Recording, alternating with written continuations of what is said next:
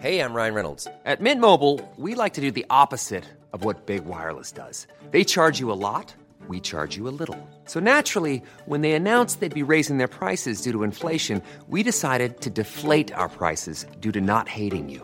That's right. We're cutting the price of Mint Unlimited from $30 a month to just $15 a month. Give it a try at mintmobile.com slash switch. $45 upfront for three months plus taxes and fees. Promo rate for new customers for limited time. Unlimited more than 40 gigabytes per month. Slows. Full terms at mintmobile.com.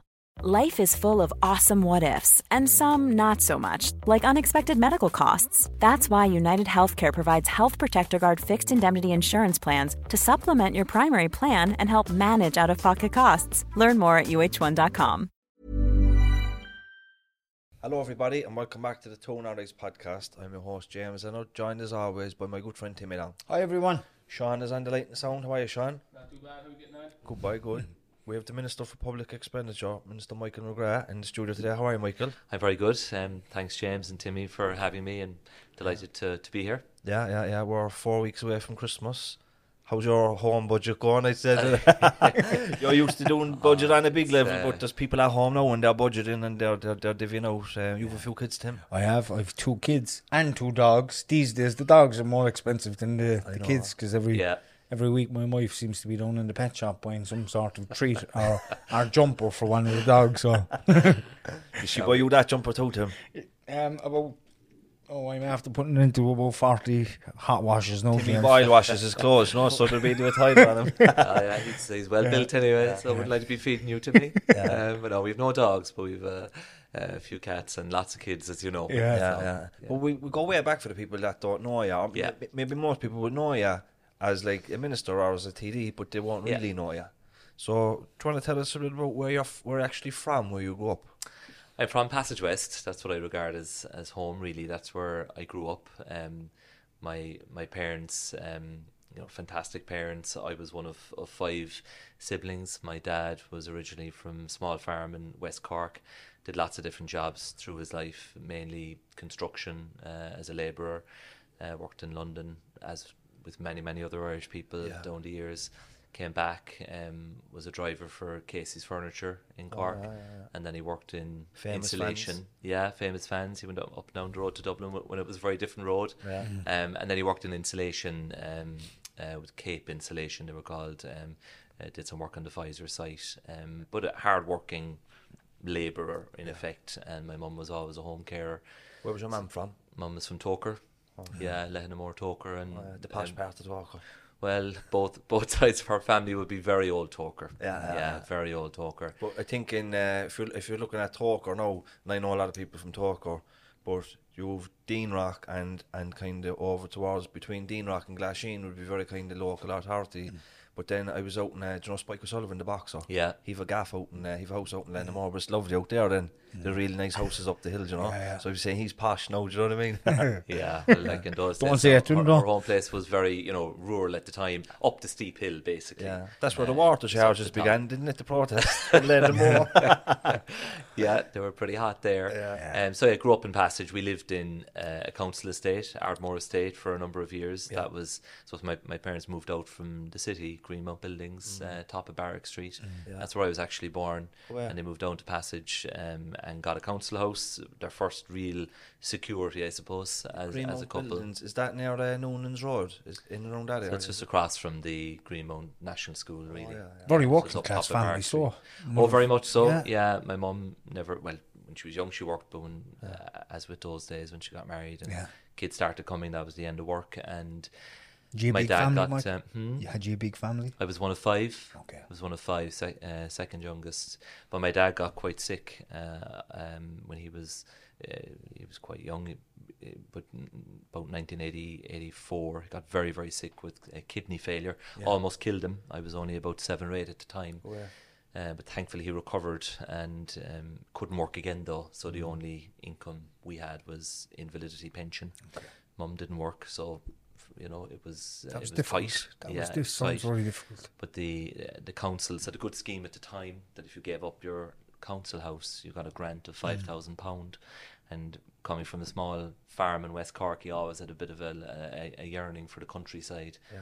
And so um, they took that grant, managed to get a small loan, and bought a little cottage on about a third of an acre between Passage West and Monkstown, Laurel Hill, Rathanker area. Um, people might know it as kind of near the back road, say between Rochestown Monastery and Monkstown.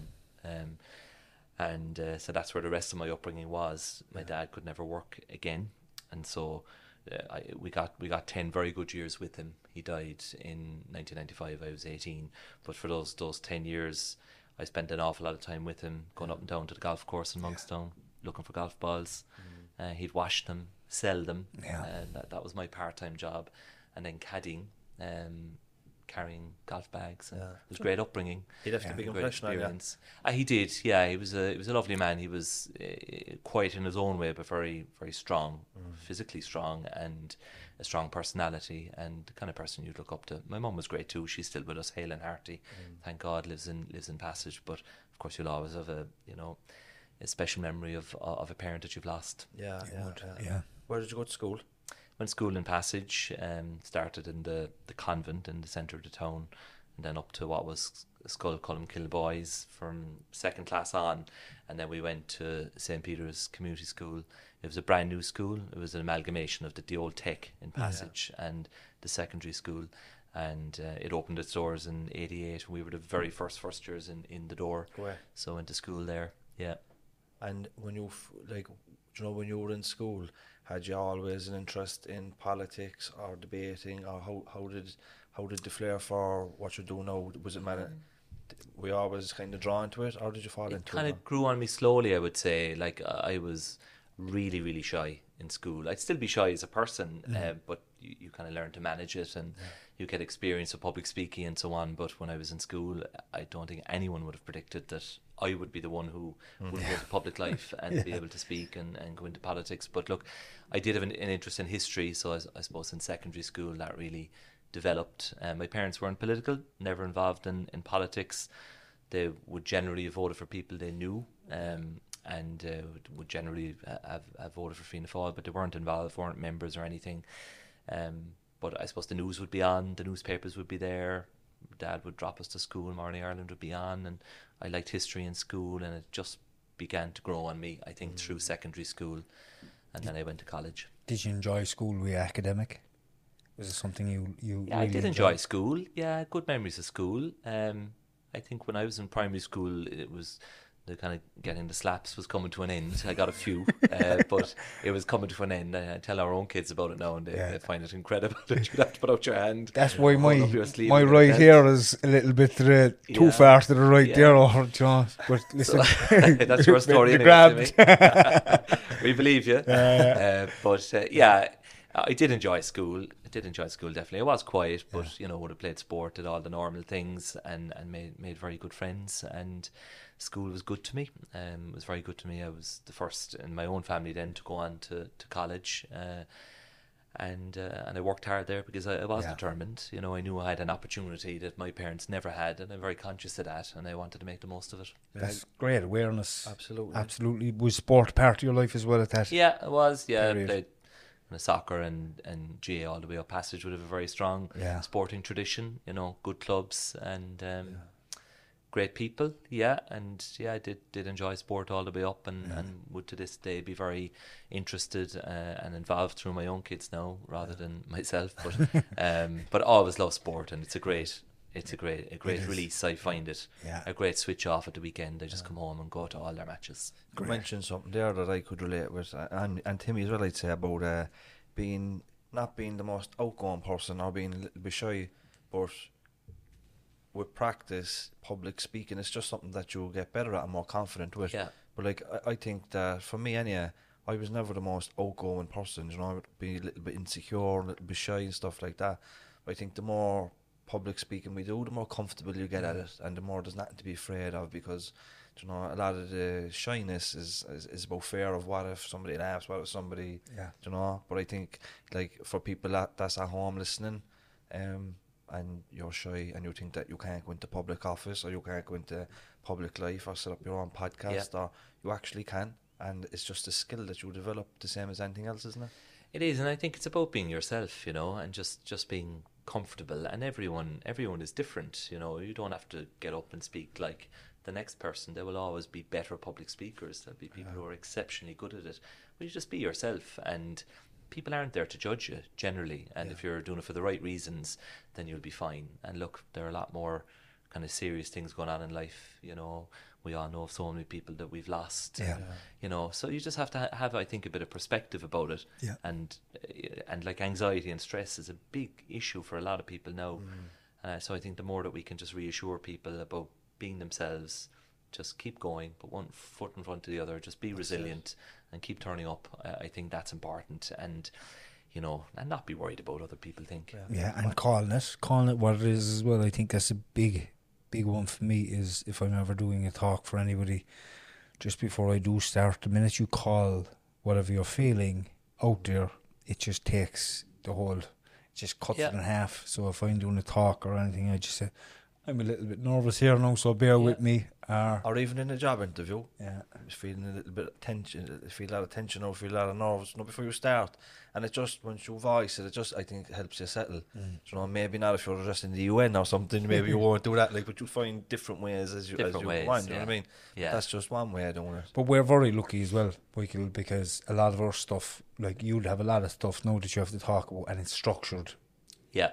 Our stuff is more or less it's our story and how we're relating to other people Yeah. when we're talking to them. So, like when when there's structure for me, it's like, oh, Yeah. it's But tougher. But let's say now, um, you were given, you had to give a presentation on carpentry. Mm. Do you talk all day and all night about Oh, that? jeez, you'd have to drag me off the stage. But, Yeah. but You're you're, comfortable you're, with the but you're, you're never going to go up public speaking, talking about something you haven't got a clue about. Yeah. Do you know what I mean? You're always going to be prepared. Like preparation is the key to all of this stuff as well. What did you do in college? Did you go to UCC? I did, yeah, I did commerce, yeah, business for, for four years. Um, and what did you do afterwards? So I I joined KPMG um, in Cork, so their office on the South Mall to do chartered accountancy. So um, I was lucky that you know I did well enough in college that I, I did have choices, but I wanted to stay in Cork, and like that was a big deal for us, a big deal for my family, you know, to have someone putting on a shirt and tie every day yeah, and going yeah, out to yeah. work into an office environment, which I think was look a sign of, of progress, a sign of eh, eh, change in many ways. And again just the opportunity that wasn't there for the people that came came before me. And I was just I was determined to to do the best that I could for them have- as much as for myself Did you have like imposter syndrome starting out, kind of bucking the trend of kind of blue collar work, going into that office environment? Um, you don't you don't really have anybody in your family to kind of like give you you're stepping out of that for the first time.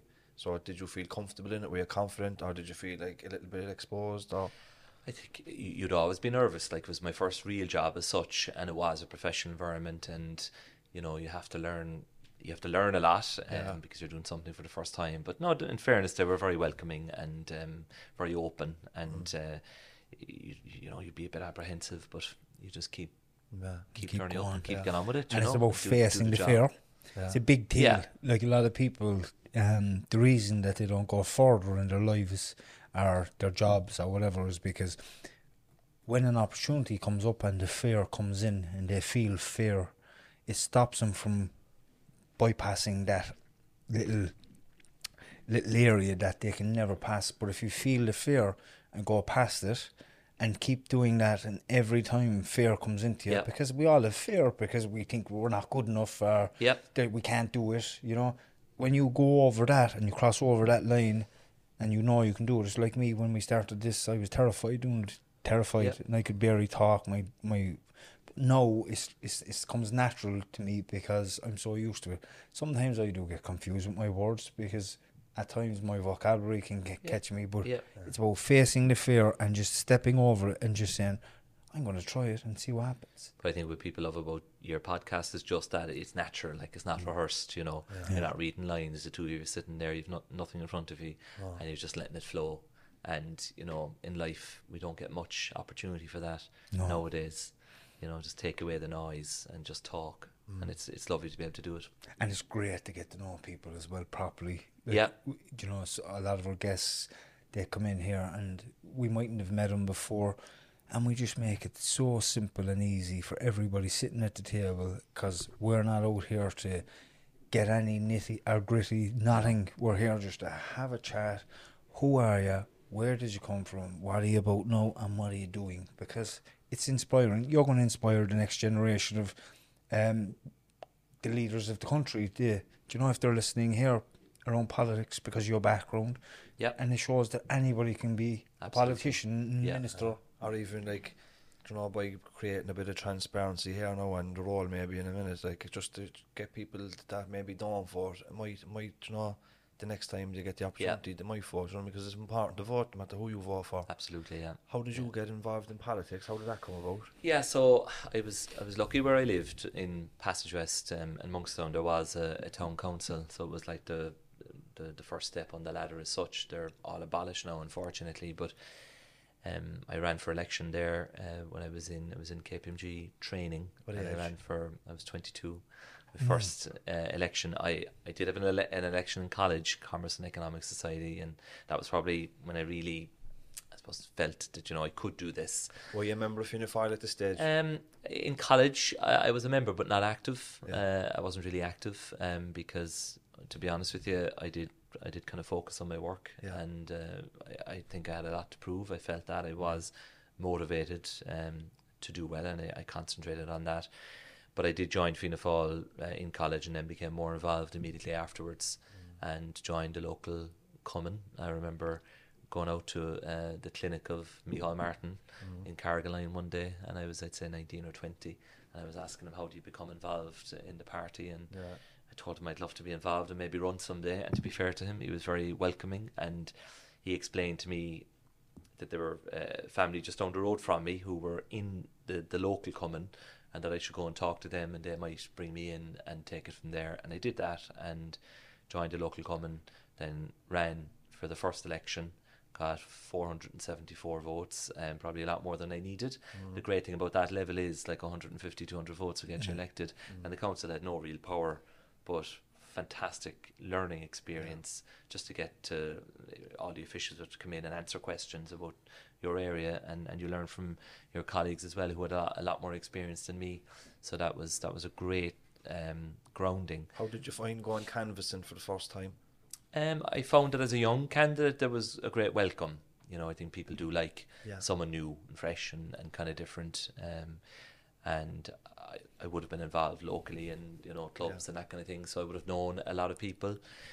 But definitely I think being a, a first time candidate there, there was a welcome um, and I suppose growing up as I kind of went through my teenage years and I was going through college I just did have that sense that I wanted to do something different. I think there is great value in being involved in in your area first of all uh, your community and then getting their trust and their support being uh, elected to represent them and to have an influence over things that affect people in their day-to-day lives. That for me was the motivation and remains the motivation today I, I could have gone on to do you know different things um, but I'm delighted with the path I chose and thankfully it worked out It must Yeah. be a big honour to have you know people, your your constituents or your peers to get up off their arse and go out and actually vote for you and endorse. you. massive, yeah. You know, it's a big thing, I'd say. massive. It's really humbling, you know, that they go out of their way Yeah. uh, to go in and vote. And like we, we take democracy for granted, but you know, we look around the world and we really shouldn't take it for granted and give out about the people elected. That's fine. That's the,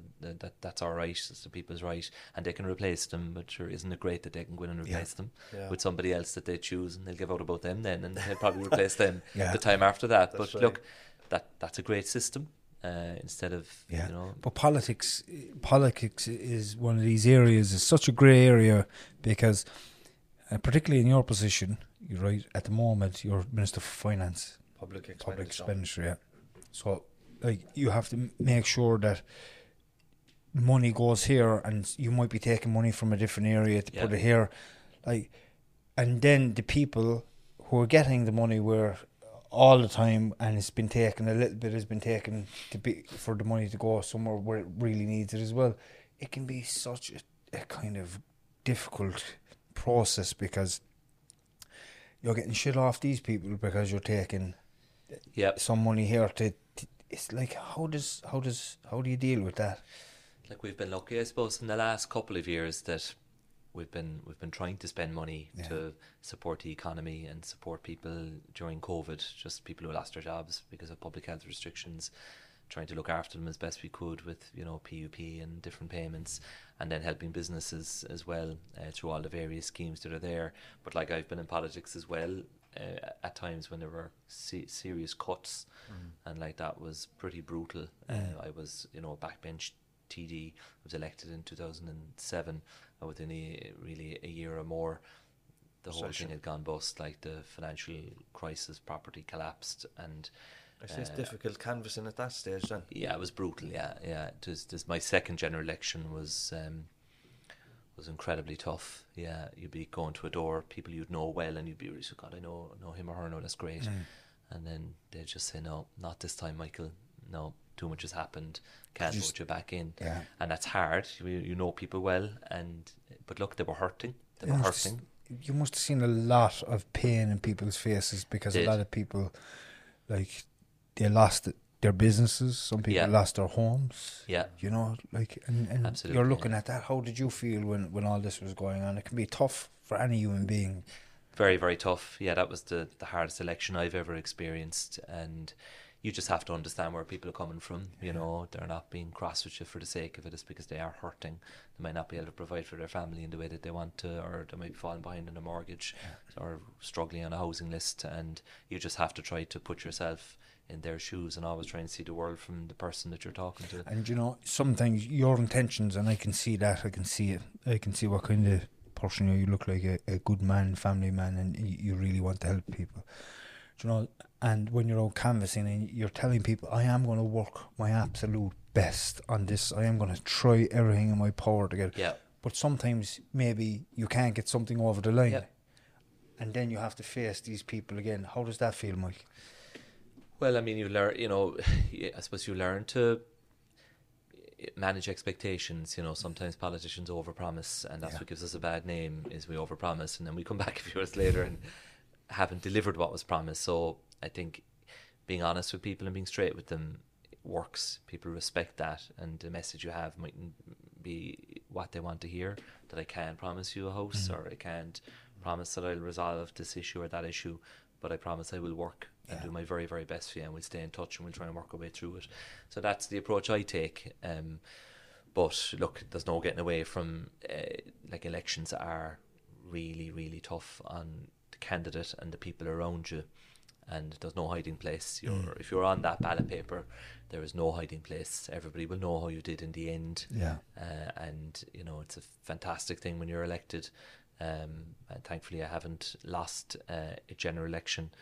Um, could happen someday, and you just have to deal with that then. But but certainly during those years, you know when cuts were being imposed on people's welfare, on pay of public servants, when just investment generally by government was being reduced to get the country kind of back on track and get the budget back into a better position.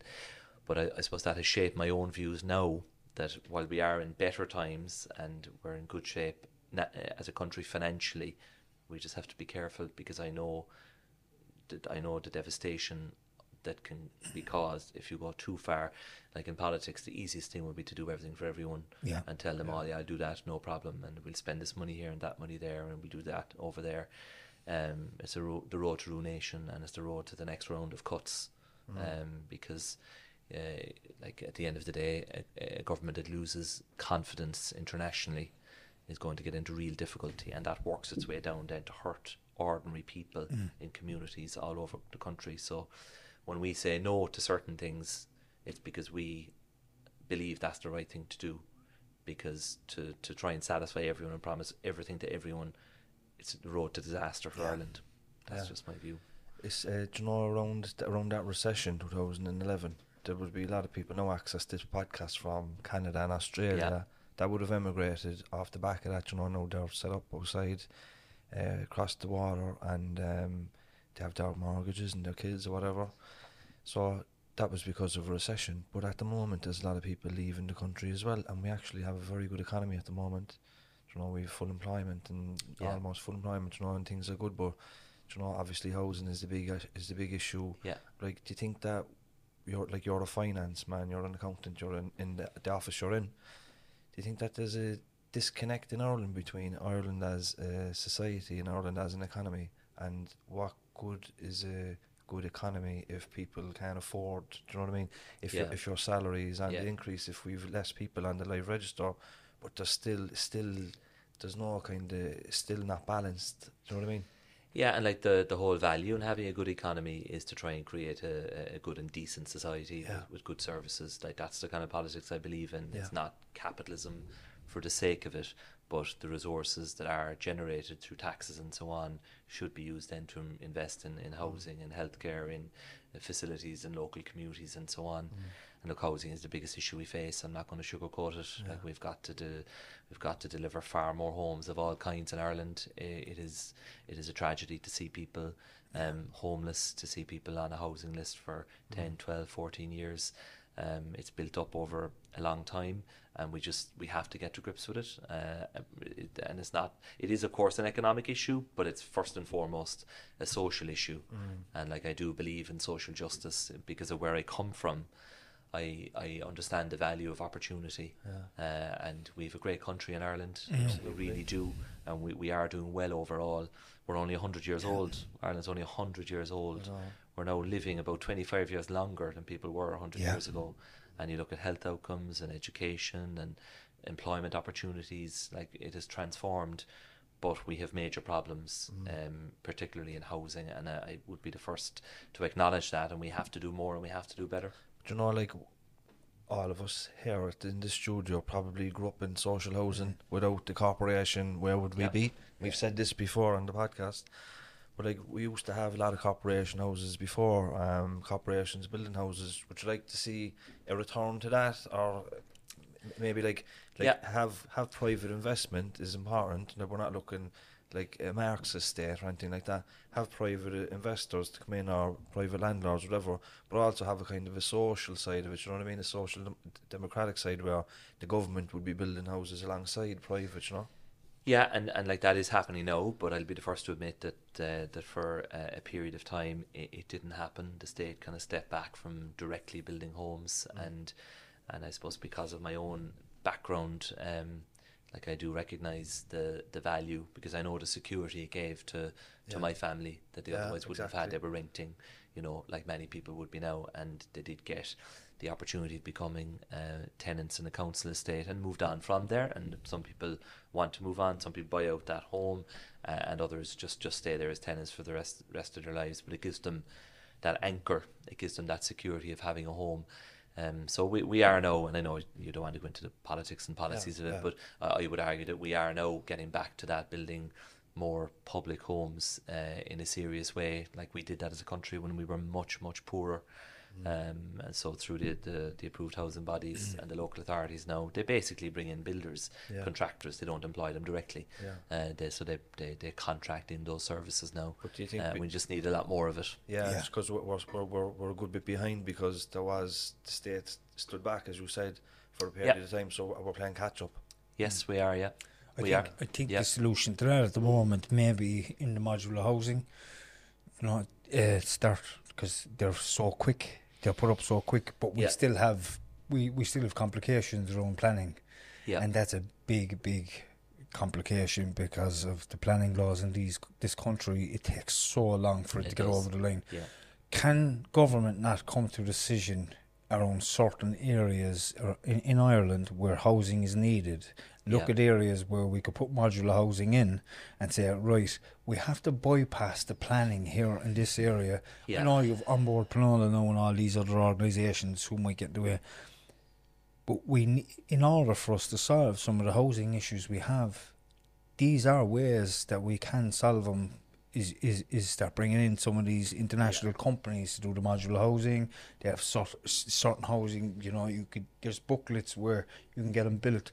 We'll do the foundation. Yeah. It is. It, it's just my opinion uh, that we could solve a lot of these issues if we just make it easier with the paperwork side of it as well, with the planning and stuff. Yeah, look, I, I would acknowledge like there was resistance within the, the system to modular build or rapid build, to doing it in a significant way. But we've made that decision now. We are going to, and we are going to fast track planning, and we're going to give a lot of powers um, to to the minister. There will be opposition, there will be resistance. You know, um, that that is the reality we have to face. But we're we're doing it for. We started by doing it for Ukrainians, and you know you have the scheme in Mahon, for example, um, that's underway. But we are now going to do it as well for people on the social housing list. Um, they're really top quality homes. Yeah. You know, they're they, they have a tenure of sixty to eighty years, and they're a lot better than being in a hotel Mm. Yeah. or being on the street.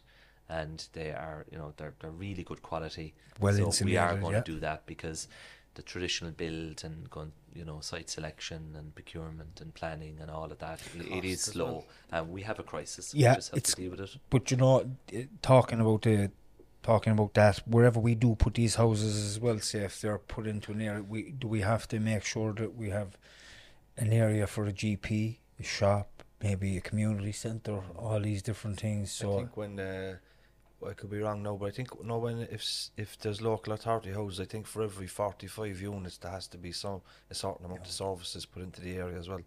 I think that's how it works as well. Yeah, yeah. Look, th- that is the ideal, um, but I think we just have to get on with building them in the best place we possibly can.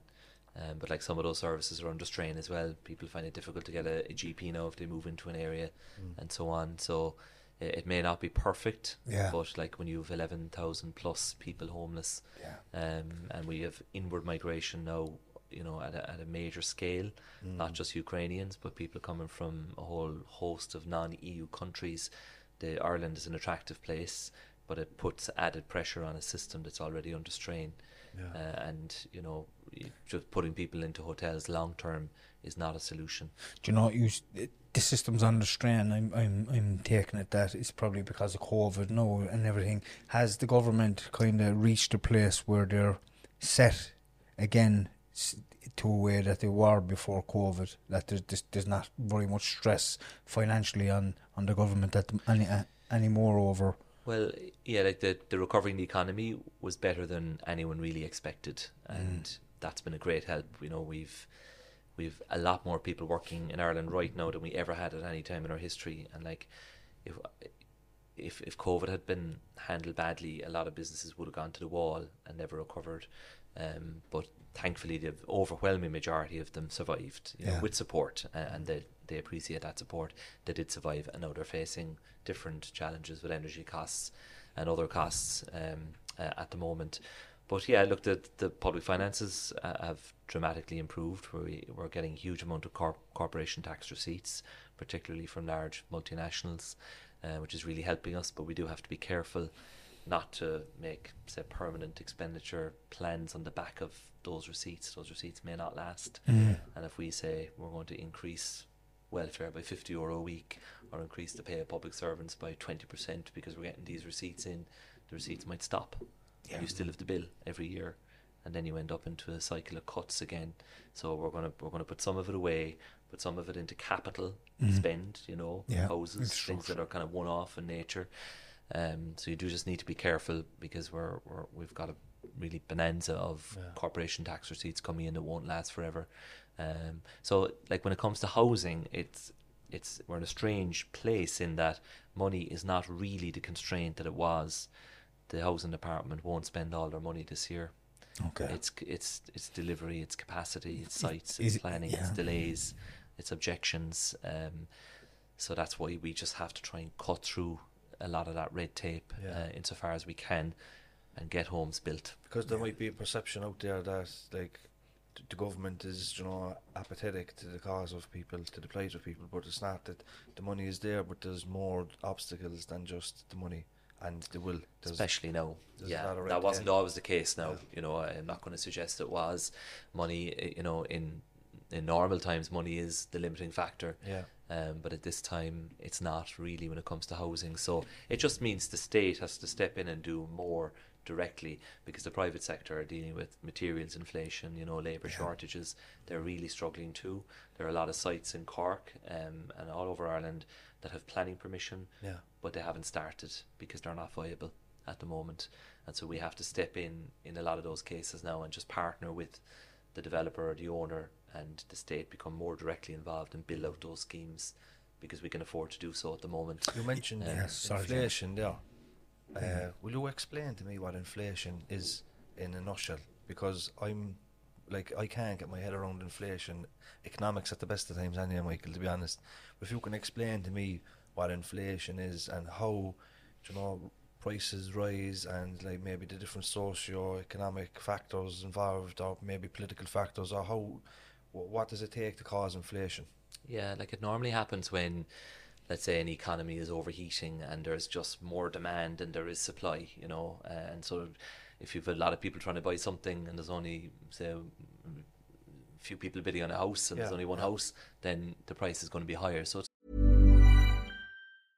Hey, I'm Ryan Reynolds. At Mint Mobile, we like to do the opposite of what Big Wireless does. They charge you a lot, we charge you a little. So naturally, when they announced they'd be raising their prices due to inflation, we decided to deflate our prices due to not hating you. That's right. We're cutting the price of Mint Unlimited from $30 a month to just $15 a month. Give it a try at mintmobile.com slash switch. $45 upfront for three months plus taxes and fees. Promote rate for new customers for limited time. Unlimited more than 40 gigabytes per month. Slows. Full terms at mintmobile.com. Hold up. What was that? Boring. No flavor. That was as bad as those leftovers you ate all week. Keke Palmer here, and it's time to say hello to something fresh and guilt-free. Hello Fresh. Jazz up dinner with pecan-crusted chicken or garlic butter shrimp scampi. Now that's music to my mouth. Hello Fresh. Let's get this dinner party started. Discover all the delicious possibilities at hellofresh.com. Even when we're on a budget, we still deserve nice things. Quince is a place to scoop up stunning high-end goods for 50 to 80% less than similar brands. They have buttery soft cashmere sweaters starting at $50, luxurious Italian leather bags, and so much more. Plus, Quince only works with factories that use safe, ethical, and responsible manufacturing. Get the high-end goods you'll love without the high price tag with Quince. Go to quince.com slash style for free shipping and 365-day returns. Normally just a mismatch of, you know, more demand than there is supply. Um, of course, like coming out of COVID, uh, so the economies around the world really stopped during COVID 19. And the way production systems have gone in recent decades, they don't really tend to stockpile a huge amount of, of stock. It's all this kind of just in time production. They make product as and when they're needed.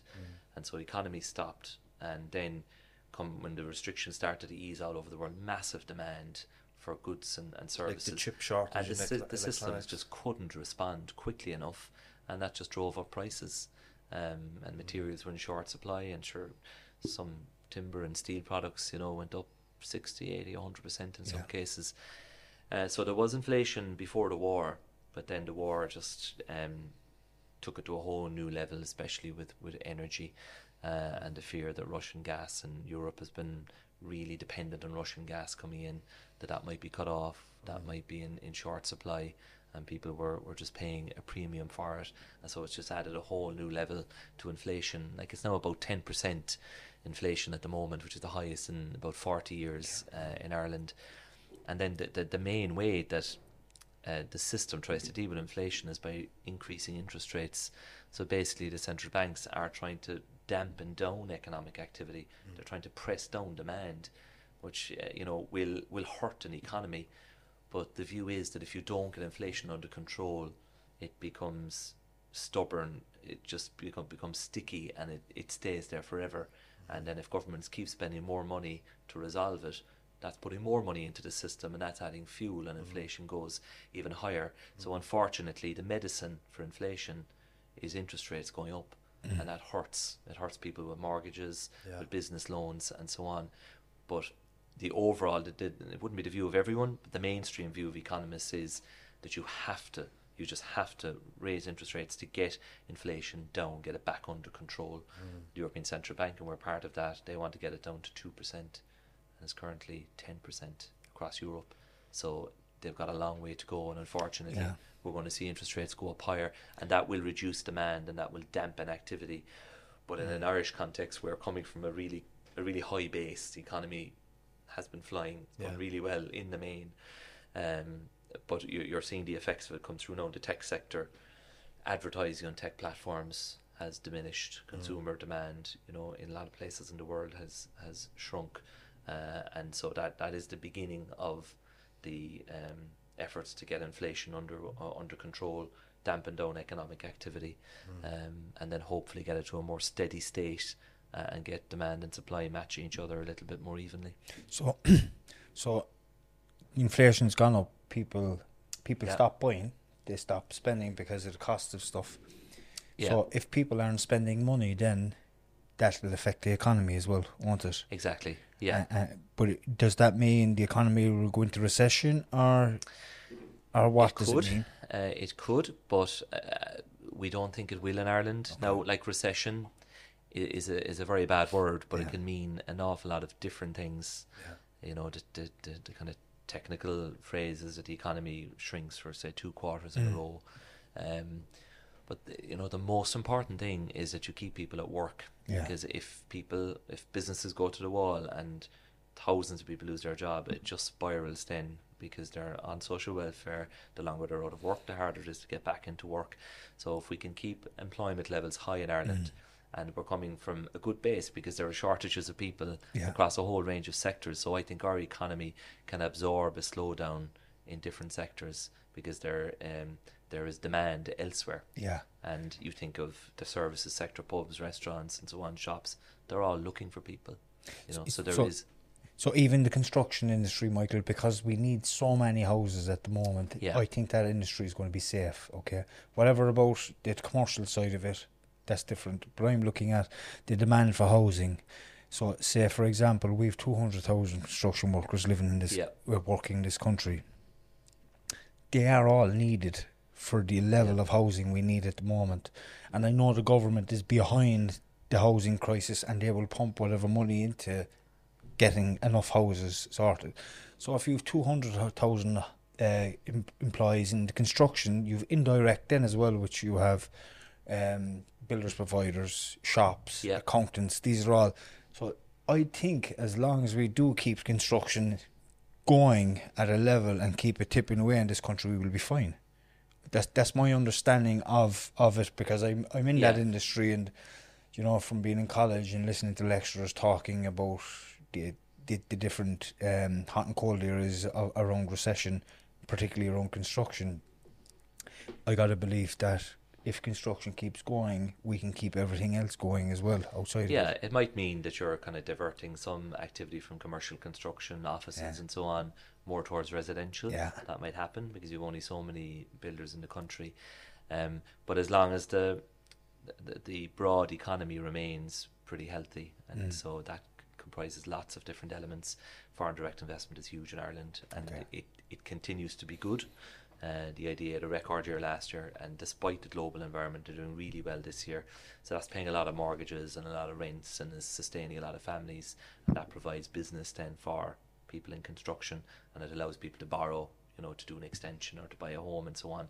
So that's one part of it, and then you have the the indigenous economy, uh, and that is driven in large part by, you know, the the, the amount of money that people have, uh, their disposable income, and by however successful those businesses are doing to sell goods uh, around the world in exporting. Uh, so they will be impacted by Yeah. the, the slowdown globally. A lot of our trading partners are going to go into recession. UK is in recession.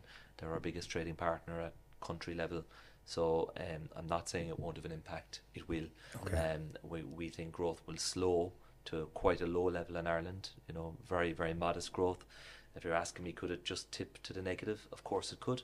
It's possible, but I don't think if that does happen, and we don't think it does, but if, if it does happen, we don't think it'll feel like the recession of the 1980s or, Oh, or yeah. the COVID period. We we, Yeah. we don't see that happening, and nobody is predicting that um, for Ireland. Yeah, yeah. thankfully. Could I ask you about your office that you hold at the moment, the ministerial Minister for Public Expenditure? What like, what kind of a team have you got around you? And, and you know, the budget is obviously the big thing uh, Yeah. annually that you do. Like, how do you actually budget billions? Like, have you got a team of accountants? Um, like, how? What, Yeah. What's the practicalities of the office?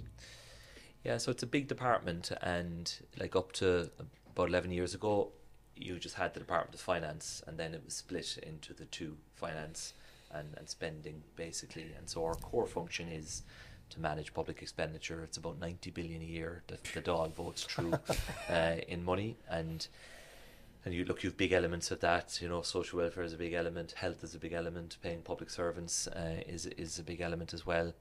So, look, the most challenging part of, of the year is the, the, the budget process and negotiating, and it's it's it is old school negotiations, like Yeah. it is. Um, with ministers, and and so that would have fallen to me.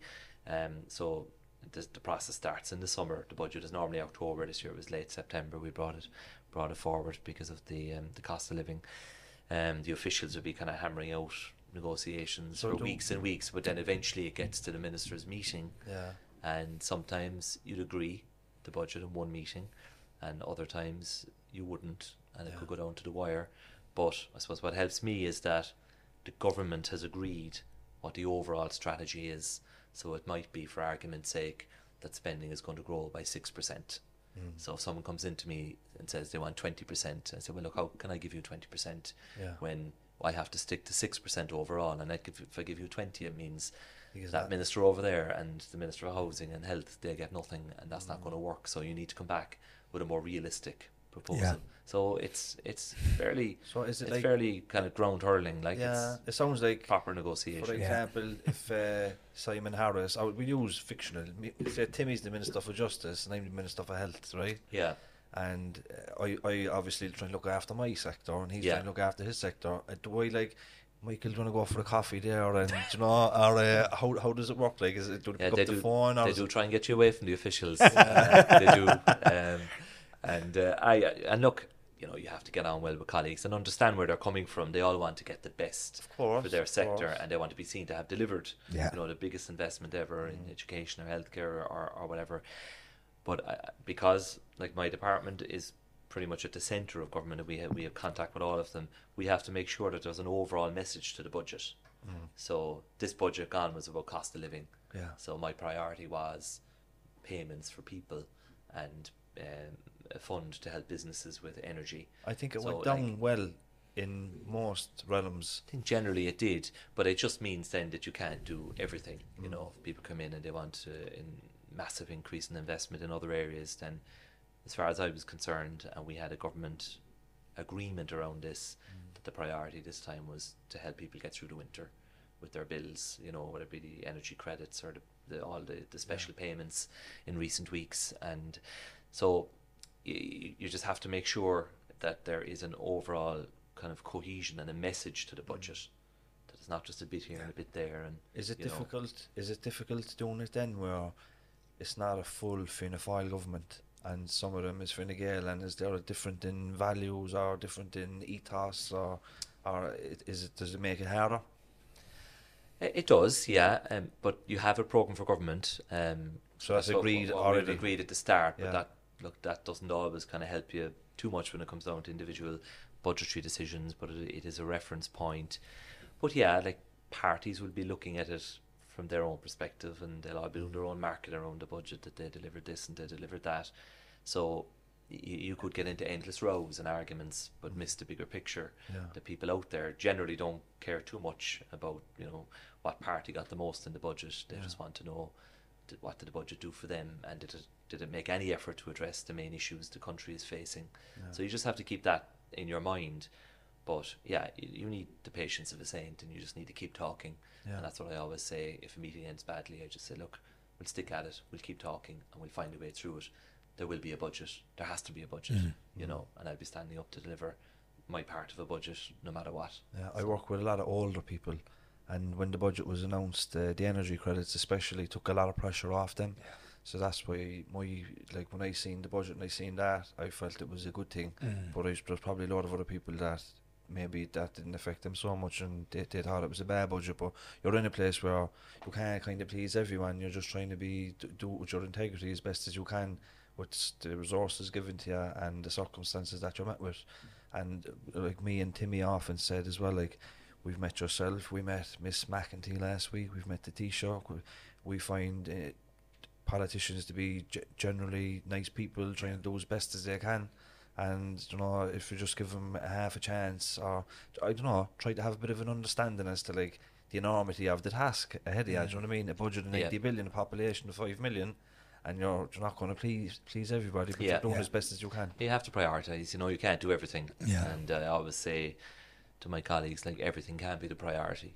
You know, Yeah. something has to be the priority, which Yeah. means something else isn't. And um, you, you just have to respond to the circumstances you face as well. Mm. And uh, in this budget, like it just had to be about the cost of living. Yeah. Because you Yeah. would be very worried about people and and, and particularly the older people. If, Yeah. When they're at home and they're afraid to turn on their fires or yeah, you know the coal, even coal doubled in price this year. yeah. You know, it's, but uh, just regarding fuel and stuff like that, um, I, you might be able to answer this. I don't know if you can or not. but in relation to the energy crisis that we're having, not just here in Ireland, but all over Europe, everywhere, has Ireland looked at that as in a way that we need to structure some form of Yeah. of, of, of way that we're providing our own our own energy to our own country, like we have we have the coast of Ireland, we have we have wave technology, we have turbines, we have so much that we could use to source that we don't need energy from anywhere else. No, and I know eventually we're probably going to have it'll all be electric. We'll get rid of gas and oil down the line. How far away are we from having a source of energy ourselves in this country? I think in the 2030s we will be self-sufficient. We will be energy independent. Like the Wind Energy Ireland came out there recently and said in the month of October, 47% of electricity in Ireland was generated from renewables. Okay. And the aim is for that to be 80% by the 2030s, 80% from uh, from renewables. Now it wouldn't be 47% every month on Mm. average across the year. It's about uh, it's been about a third of our electricity. So that's really good. We're Yeah. actually leaders in onshore wind. And the next big thing uh, in Ireland, including here in Cork, would be offshore wind, floating offshore, and they'll be so far Yeah. out you won't see them. And look, there will be challenges and objections and so on, but that's the big thing for us. You will always need backup fuel. You Mm. will always need gas. Um, it'll be a transition and it'll be a backup, and we are going to have to extend the life of some of the the traditional um, electricity generation stations just to make sure we, we get through the period. But like Ireland will be a net exporter of energy in time. And there's even no doubt about that. you, like if if we if we're using forty seven percent of our energy from sustainable technologies, like, Yep. why is the energy why have energy costs gone up so much still drastically? Are are is it because of other bodies that are supplying energy? Have just are they just trying to screw people basically, or, or what? So the the remainder of our energy then is generally gas generated. So that has come in from um, a connection with the UK um, via Scotland. So the price has gone up a lot, and then the way that energy has been priced, um, it is based on it's been basically based on the, the gas price. So even the non-gas Okay. energy has been based on gas. Yeah. Um, So you can understand where I'm coming from. Yeah, so absolutely, you know, yeah, it- it- absolutely. because if we have forty seven percent, everything has gone up across the board. yeah, Yeah. So it's just the wholesale markets. Um, yeah. no, the good the, the good news is that they have come back a lot Mm. uh, and has fallen an awful lot from the peak, but that hasn't has yet to make its way through. Do you think they'll ever go back to where they were, Michael? Do you think the prices will ever go back to the way they were before Probably the war? not in the not in the short to medium Yeah. term. They tend never to fully go back to. No, the, they you know, always- yeah. You so you'd have to say that for the foreseeable future they're going to be higher. It's the same in construction. Yeah, construction. never we, fully back. we we were told the, there was going to be a thirty percent hike in insulation costs because of the cost of transport to Ireland, because of the the costs of of powering the plant where they make the insulation. So it was a thirty percent hike. Then all of a sudden it was another hike here for this. No people aren't building their houses. People who've gotten loans off banks, they can't afford to pay for the cost of materials. So the money that they got for the mortgage is sitting in the bank Yeah. the cost of materials just can keep keep rising. Is there anything there for people that have gotten mortgages, okay, and they actually can't afford to build their houses because of the increases in, in, in, in material costs? Is there something government has done for any of these people? So there's nothing specific to that circumstance. Like we've extended the, the help to buy scheme uh, again out to 2024. That's where people can get, you know, up to 30,000 euro. We got towards a- that in new home. February. Yeah. We, we, we bought So a that- house in February and one and actually uh, you talking about gas there, we've no gas, which is great. We've the air to water, we've the Yeah. heat pump, Mm. which we've only half the bill, which is, you know, a big change for us, you know. Yeah. And was that a house in a, in a housing estate? Out in the country, So, uh, out, out past the coach a for new build- direction, new no, build, a new yeah. build, so we were able to get uh, I won't say how much, but we were able to get a, a significant sum back from revenue and the help to Yeah. buy It was Yeah. income tax that we Yeah. paid four years previous to that. That's right, yeah. And it was very quickly done as well. yeah, it's a good scheme. Yeah. The other one that is quite new is a shared equity scheme where that if you do have a gap between how much you, you have and can borrow and the price of the of the house, the state can partner with you now and take a share. Okay. Um, that you don't you don't have to pay back in the short term. Mm. So it might might help people to get over to get over that hump. Mm. Um, and there's a fair bit of interest in that scheme at the moment. And there Yeah. was a reduction from 20 to 10% for second time buyers going into 2023. So if you're a second time buyer, previously you had to have a deposit of 20% for the next for the Mm. New right, yeah. home, but it's gone back to 10 now. That's right, Which- yeah. which Same as first time buyers now. Yeah, yeah, yeah. So they're good initiatives, really, to help people get Yeah. back in their feet if if, if they're able. Yeah. You know, because every time I walk into a builder's providers nowadays, they seem to be busy in the yard because the materials that are going out on are going out onto sites. But then you've you don't see many one one off like peop, builders that are building one off houses in there anymore buying materials. That not too much because of of the, the Yeah. because of the people pulling the plugs and bills. Yeah. So, Yeah. Do you know, T- Timmy's in construction. I'm in uh, the third sector, youth and community work. Um, so let's say in private industry, if you know inflation, costs of you know materials stuff go up, then you can put up your price and increase wages. Yeah. But in the third sector, Section 39 workers like myself, and a lot of people I know, they, the funding is rigid. do You know. Mm. So let's say if Timmy's the CEO of a charity and he pays his workers thirty four grand a year for the last ten years, that's that stays the same regardless. And I don't know, is this your area? But like, do you think that there'll ever be a case where that will be reviewed to match kind of current economic situation, or do you think that Yeah. that's not a priority at the moment? Or? It, it is a real issue. Yeah, there's no doubt. You see, lot it's very hard for those Section It to is, keep yeah. staff at the moment. Yeah, yeah. No, I, I've I've met a number of them, and they've they've explained um, even the consequences of the, the public pay deal, Mm. Yeah. which was a good deal Yeah. and was you know endorsed by all the unions. But they would make the case then that it, it makes their job more difficult to to attract and to retain people. See, they're not they're not strictly speaking public service employees. That's so They're employed by They'd you be know funded charity or the like- community body, but they're grant aided by Yeah. by the government, and it's like if you were drawing up a, a system now you, from scratch, you wouldn't do it that way, Yeah. you know, because um, it, look, it built up over decades. Mm, Some of them would have had a religious um, ethos originally and became charities and would be funded by the state. So there are some cases now before the Workplace Relations Commission, and that's probably the best way in the short term to deal with it. But I do think we, we do have to have a look at that wider community and voluntary sector. Like they don't all want to be public servants. I, I've met some of these bodies, and they they don't want to become what's called Section Thirty Eight, is where they are essentially public service. Yeah. They want to remain Section Thirty Nine, but have the pay issue dealt with. Yeah, 'cause because they, they- want like- autonomy. Yeah, they do. They want the autonomy, but they also want like the pay scale, the, the pension, or the, the security, even the job security. Like every every year, you you put out the tender, and a lot of the time, um, like a lot of the work that Section Thirty Nine organisations do is building relationships with people, and that Yeah. can take a lot of time mm. and very hard to quantify. And then that service could go to tender, which is basically a lot of real people's relationships goes out to tender. Yeah. But it's just an insecure and precarious industry to be in. And if Cork City Council or the HSE or some other one then starts recruiting, then they just leave the Section 39 organisations. right, and yeah. the pub.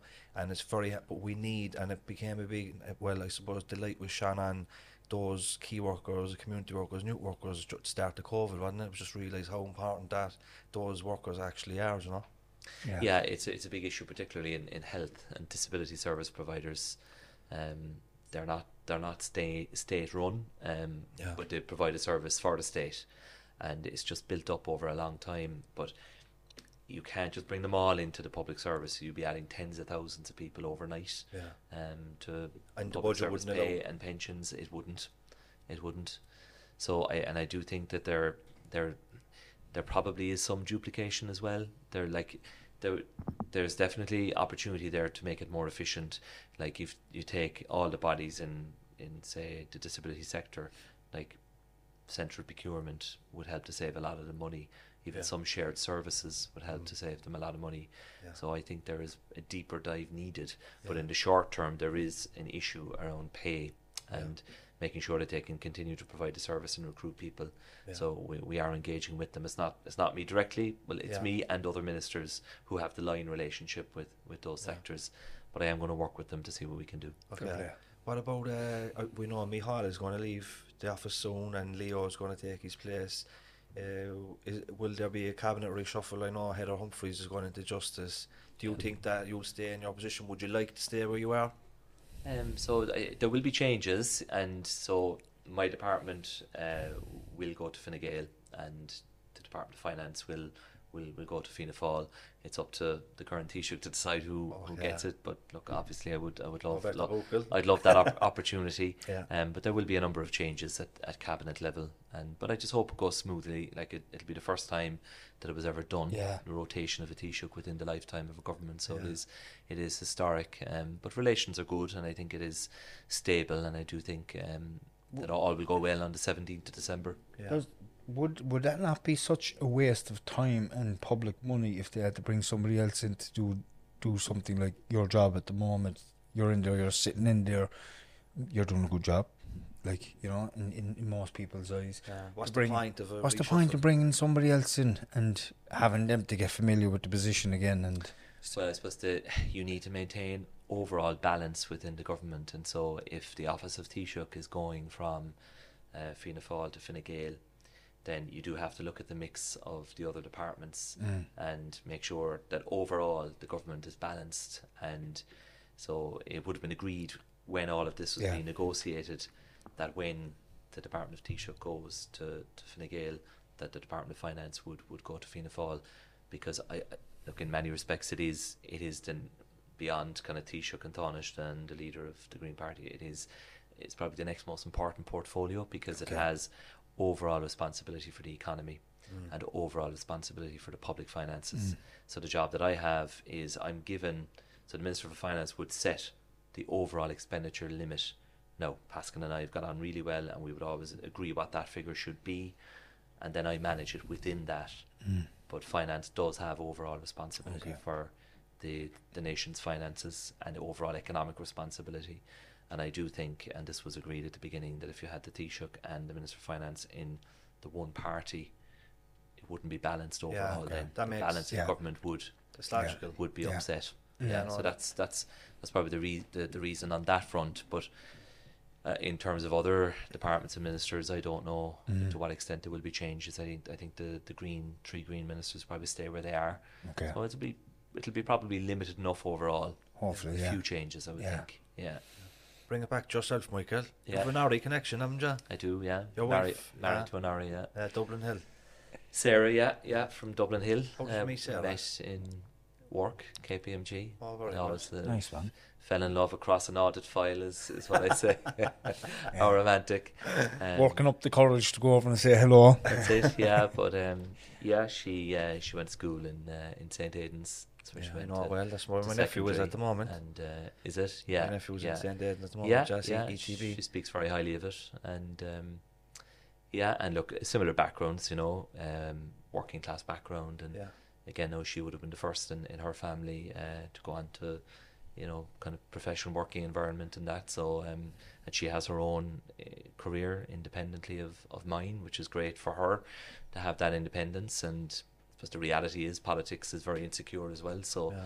you know, you could be gone at the next election. That's the reality of it. I know, I know. And how many kids have you got? Seven. Seven kids. Seven. I used to say so far, but uh, I, I've stopped saying so far. the shop is closed. Where where do you get the time to to, to you know what you're doing in government and her and her role at work? Oh, we've great family support. Yeah. You know, we're very lucky. Um, Sarah's mum is in and out of our house every Yeah. day, and uh, is an incredible uh, support and uh, Unbelievable. family chip in and Yeah. help out in every way uh, that they can, and it's very very busy. Um, Yeah.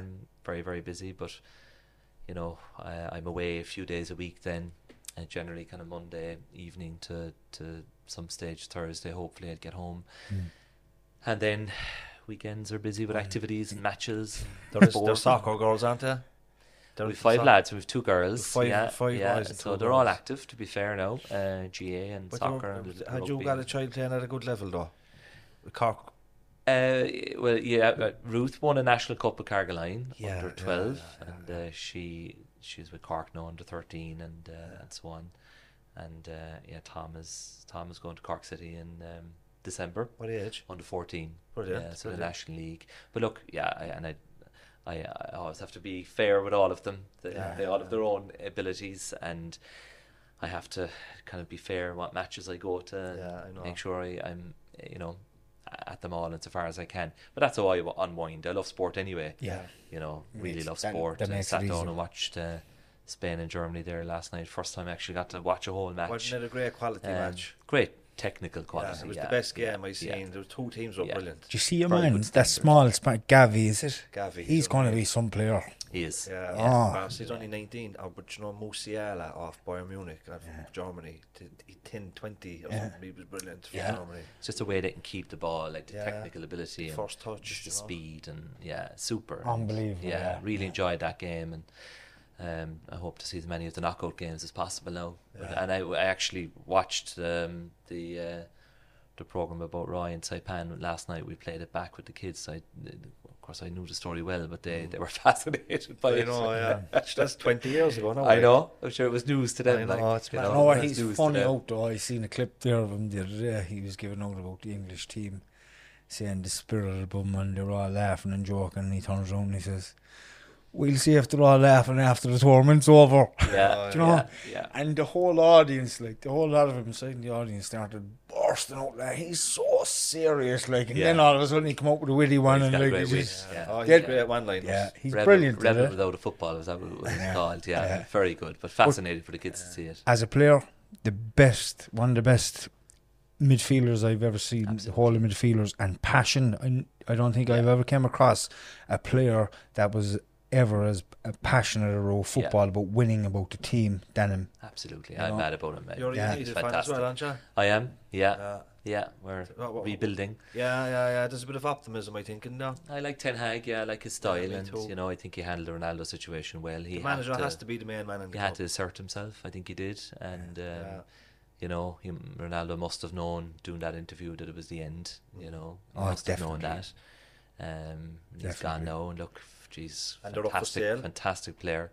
They're up for Yeah, sale. yeah, up for sale. Um, and uh, We might get the Irish people to buy him through you.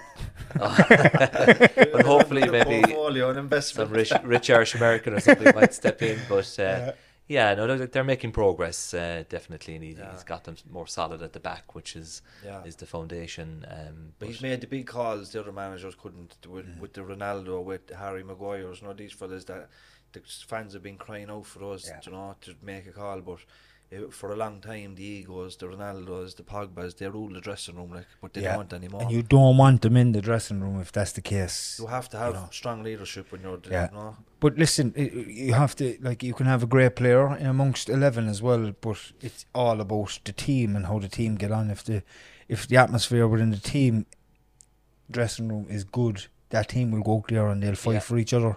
yeah, But if you have one fella that's there and he's not getting on on the team, or two fellas they think they're better than the team, they'll go out there and that team is not going to work hard for that player. Yeah. you know, and that will affect the whole team then and the score line and.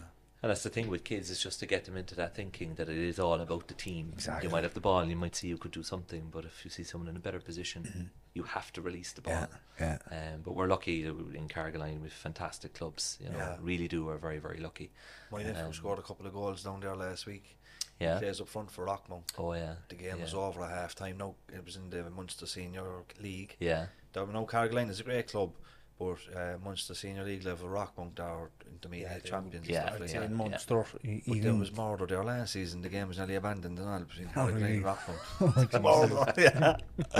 But uh, but uh, listen, it's been great talking to you, Michael. Yeah. Thanks for your time. Not at. Thank, Thank you so much. Thanks to you both. Thank you. Uh, hope you manage to get a break now in a few weeks of Christmas. And No bother. yeah, keep up the good work. I learned a lot today, anyway. yeah. Yeah, yeah. That's good. That's good. Politics is always James's uh, area for me. Um, it, w- it was never something I was ever interested in growing up, but I, Yeah. I actually enjoy listening today because it's um, something we all need to know about because we're we're Irish people and citizens of Ireland. Yeah, I think the job for us is just to try and relate politics to uh, the ordinary day-to-day lives of people, and just to convince them and explain that it has real meaning.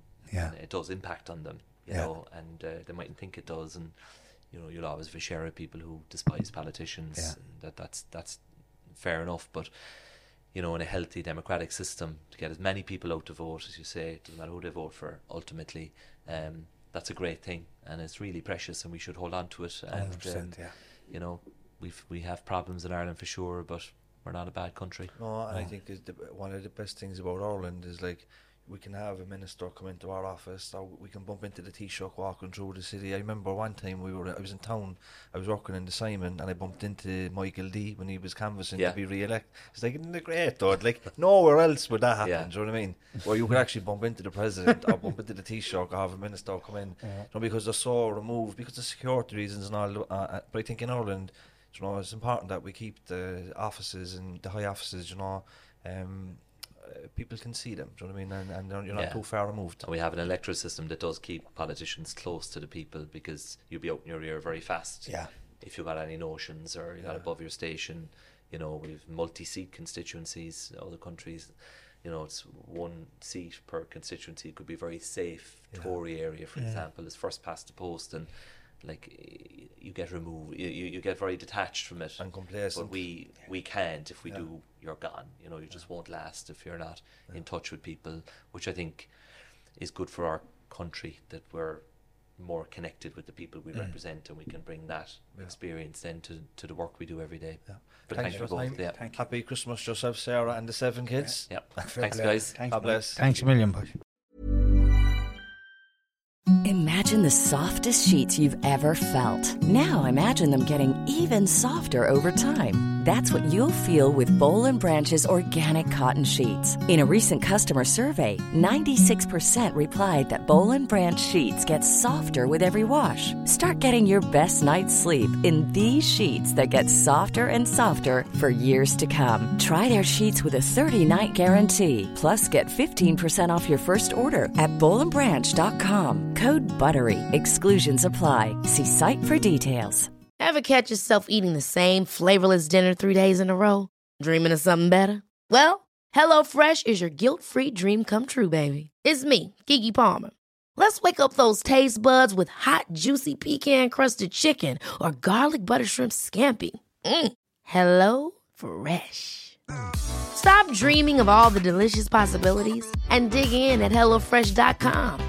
Let's get this dinner party started.